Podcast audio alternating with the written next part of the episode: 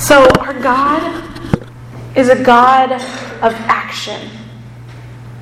And I believe that He, His call to us is not simply belief, not simply faith, but to be people of action. People who follow God, to put feet to our faith. And these four passages this morning of the scriptures that we have read, each one of them has an emphasis on these actions and powers of God the way that God moves forward with his plan of bringing wholeness to the world. From the very beginning of creation, that is God's plan, is wholeness. Wholeness. And we are broken. Our systems are broken. Our community is broken. Our country is broken. Our world is broken. And God wants wholeness. And how does God accomplish that? He accomplishes that with our help, with our presence. We are His feet in this world. We are His ministers of peace, His call to justice. That passage from Isaiah that Dan read for us, it says, Say to those who are fearful, I won't have you raise your hand, but I'll raise mine. Say to the fearful ones, Be strong and don't fear, God is here. He will come and save you. This God opens the eyes of the blind, He opens, unstops the ears of the deaf. The lame will leap like a deer. The tongue of the speechless sing for joy. In spaces and literal plains where there are deserts and wilderness, and maybe in our lives where it seems to be a desert of dryness and brokenness, no new life to be seen. Waters and streams will break forth and bring new life. The burning sands become a pool, the thirsty ground springs up with water. The haunts of the jackals becomes a swamp, the grass becomes reeds and rushes. There is new life. There's new life to be found. Our God, the God of Psalm 146, our God keeps faith forever. This God executes justice for the oppressed. This God gives food to the hungry. He's a practical God. He cares for our physical needs. He opens the eyes of the blind. He lifts up those who are bowed down for whatever reason bowed down in shame, bowed down out of uh, oppression. He lifts them up. The Lord loves the righteous, those who desire to do good with Him. The Lord watches over strangers, and He is present with the orphan one and the widow. Amen. This God, this God of Mark 7 that we just read, this strange passage, Jesus responds to these pleas of an undeserving woman, the Syrophoenician now, she have, may, have actually been one of the oppressors the Syrophoenician people were. And, and he responds perhaps out of, um, out of his humanness. And he said, Who are you to ask me for this? You're the one lording over us, the Jews. But you've come to me for healing? And she steps in with faith and says, Yes. Heal my daughter, set her free. And he does. He brings healing, freedom from this evil spirit instantly. And this man comes to him and says, I, or his friends, again, he is brought by his friends. And they said, Will you heal him? He can't speak well, he can't hear. And Jesus cares for these physical aspects of our humanity. He brings wholeness and hearing to the deaf man speech that's understandable. And, and, and he cares about the spiritual, the warfare that goes on inside of us. He frees this little girl from the demonic force that had taken over her. And then this James passage. So these aren't the words of, of the Lord, they're the words from James saying, Here's how we put feet to our faith. James urges us to live a life that partners with God to bring this wholeness to the world in which we live. He asks us to not just care about our faith, because I can believe in Jesus, but so do the demons, right? They know Jesus is, is alive, they know Jesus is Lord. What am I going to do about it? He asks us to care about the physical needs of a person, to live out our faith, to not just talk about our beliefs, but to be a people who are working alongside of our beliefs, who are putting feet to our beliefs, to do the work of freedom, to not just be a people called Free Methodist, but to be following through on those original pillars that were established in our denomination.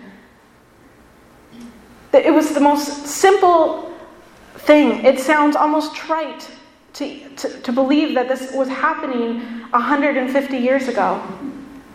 But if you read in the, in the info packet this week, I, I put a, a message from Bishop Kendall, and he wrote about some of this. He wrote about how we are a freedom people. Now, that may look differently now because we don't charge for pews anymore. But back in the, in the 1800s, to encourage good stewardship, they were saying, well, this pew will be this much, and this pew is this much, and this pew is this much, and this pew is this much. So, guess where the oppressed and the poor sat? They didn't. And when it was cold in Rochester, New York, it was darn cold in the winter. And where were the poor? Maybe not even in the door. And so B.T. Roberts said, No more. We're not charging for pews. All are welcome.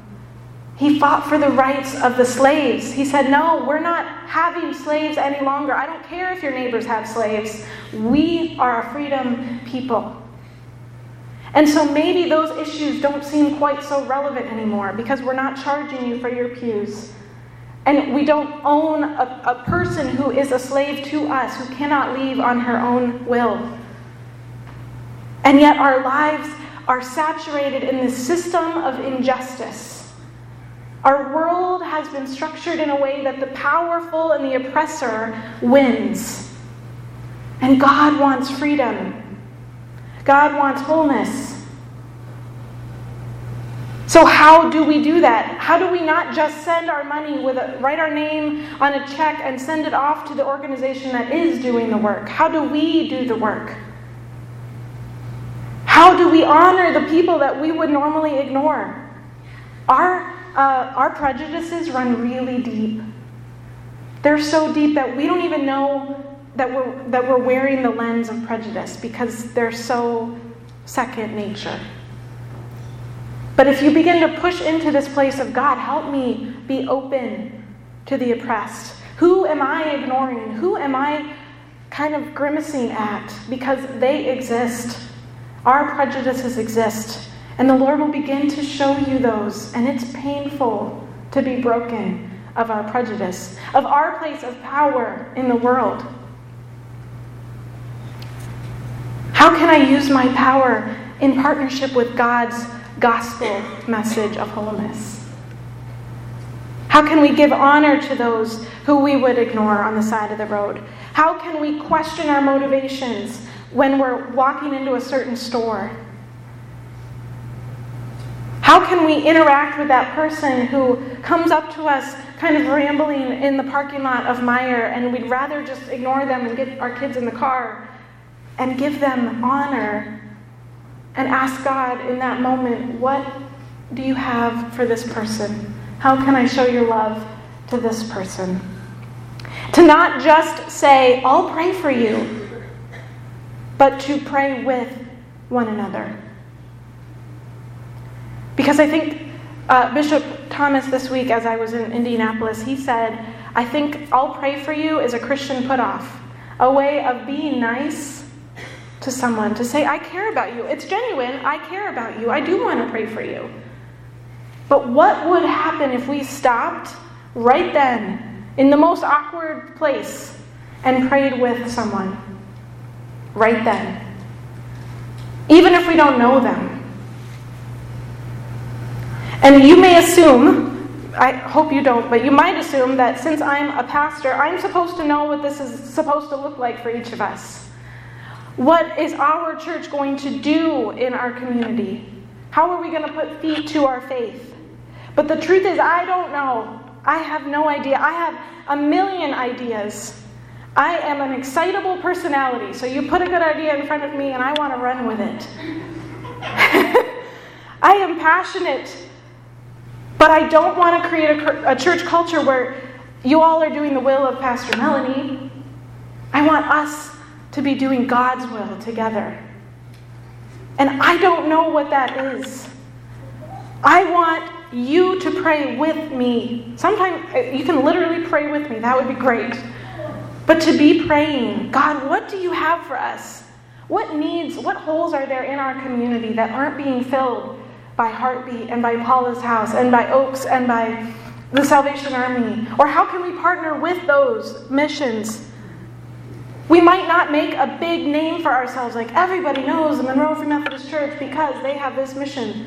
But what if we all, as individuals, are a part of the mission of wholeness in our community?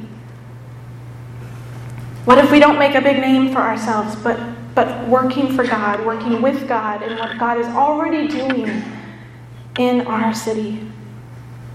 I think we need to be a people who discern the will of God together. I don't want you to just sit here and wait for me to tell you where to go. I want you to pray with me. God, what do you have for us? What do you have for me? What do you have for Monroe Free Methodist Church? And then let's do it. When God begins to stir something, when something seems to be coalescing, it might be a year of just exploring what exists and figuring out where the holes exist in our community. And just, just exploring, and, and something, God is stirring something, and He's going to invite us to something particular. But I need more ears listening than just mine and just Kevin's or just the board's. I need each of you listening to God. And as Kevin said, I wrote this letter a few weeks ago, sharing some of, of my story with you and my heart for ministry, my, my plea for you to join me in ministry, to pray about our presence. And I want, I want to reiterate that again to pray fervently for our purpose and our presence in the community. I don't want to have the biggest events, the coolest events. I want to do the will of God. I want to bring wholeness to our neighbors. Because I believe that if we are all earnestly praying, if you really are praying at home, on your own, on your way to school, on your way to work, on the way to the grocery store, and seeking God's will, not just talking at Him, then God will be faithful to show us and lead us forward. So let's begin to put feet to our faith. Let's become that church that first and foremost, we don't pray for people, we pray with people. Because I think if we are a congregation defined by real and immediate and earnest prayer, we will be transformed. We will hear from God. We will put feet to our faith. So I dream of a church on Sunday mornings where I say go in peace, and you all are instantly breaking up and praying for one another because you're sharing lives together. Where there's clusters before and after church of, you know what, I'm going to pray for that right now. Can I pray with you?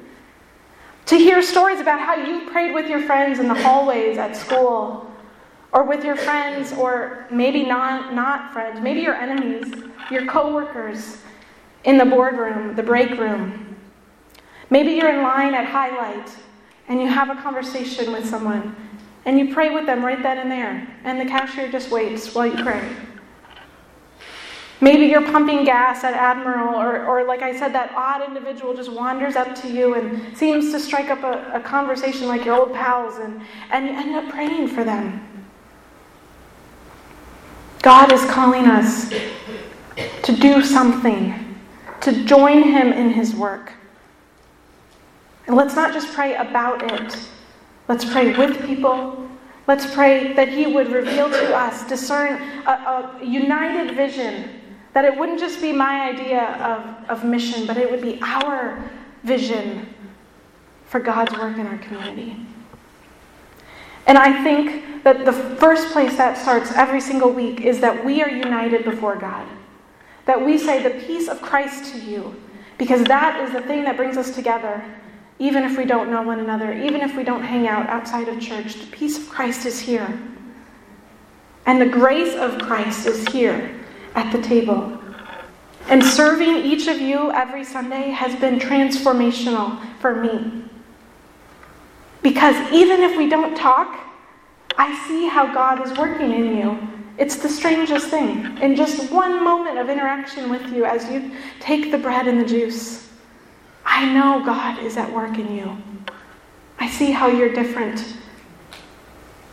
This is where we're united. We get to shake hands, pass germs to one another during the passing of the peace. We get to share the cup together and the bread together. And then we get to go. We get to go and take this grace and this peace to Monroe.